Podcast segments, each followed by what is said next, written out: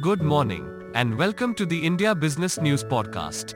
Today is Tuesday, September 22nd, and this is your morning market update. The SGX Nifty was trading in the green, up 31 points, indicating a flat to positive open for the Indian markets today.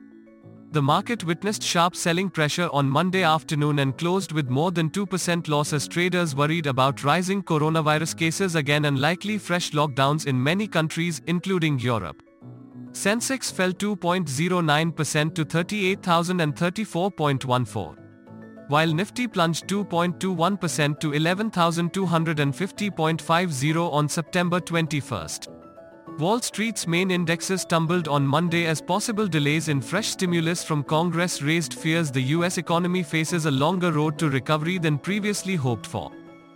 Oil prices plunged more than 4% on Monday, weakening as rising coronavirus cases stoked worries about global demand and a potential return of Libyan production bolstered oversupply fears.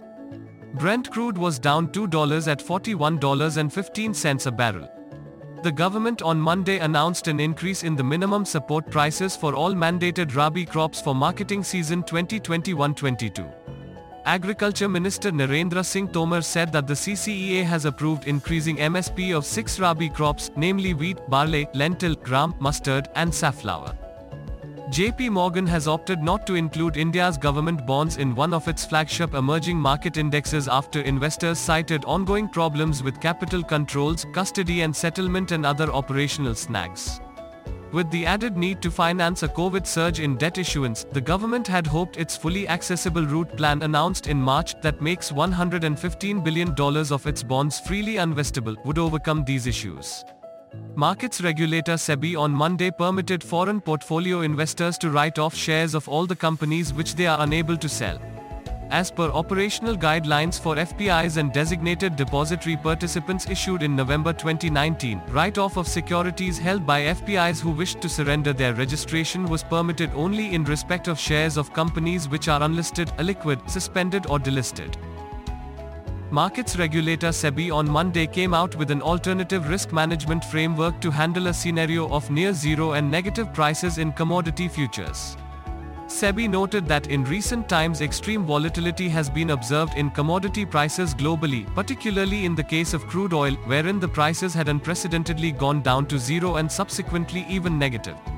In such a scenario, margins equivalent to even 100% of the futures price would not have been sufficient to cover the steep upward or downward price variations in the futures market. Indian steelmakers have turned net exporters to China during April-August for the first time in several years owing to weak domestic demand due to COVID-19 pandemic, according to CRISIL research. Primary steelmakers exported 60 to 80% of their total production between April and August this year to various destinations, with China leading the pack.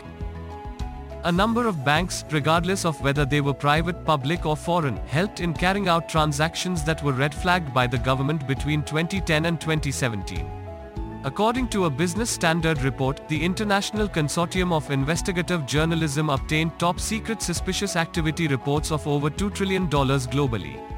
While these transactions do not serve as outright proof of malicious activity, they are red flagged by US authorities as suspicious.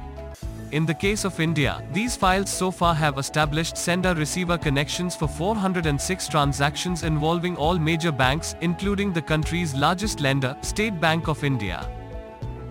State Bank of India said on Monday that promoters of corporate firms would have to either furnish personal guarantees or pledge their shares if they are seeking a loan recast under Reserve Bank of India's August 6 circular. If corporates seek additional loan facilities from the bank, promoters would have to bring in a minimum capital infusion of 10 to 15% of the amount being sanctioned by way of promoter contribution, SBI said. The bank released a statement on restructuring of non-personal loans and said that apart from the upfront processing fee of 0.25%, non-personal loans seeking restructuring would be priced 100 basis points above their current pricing on working capital loans. SBI has set November 15, 2020 as the last date for corporates with an aggregate exposure of over 1500 crore rupees from the banking system to apply for restructuring. For others, the last date has been set at November 30, 2020.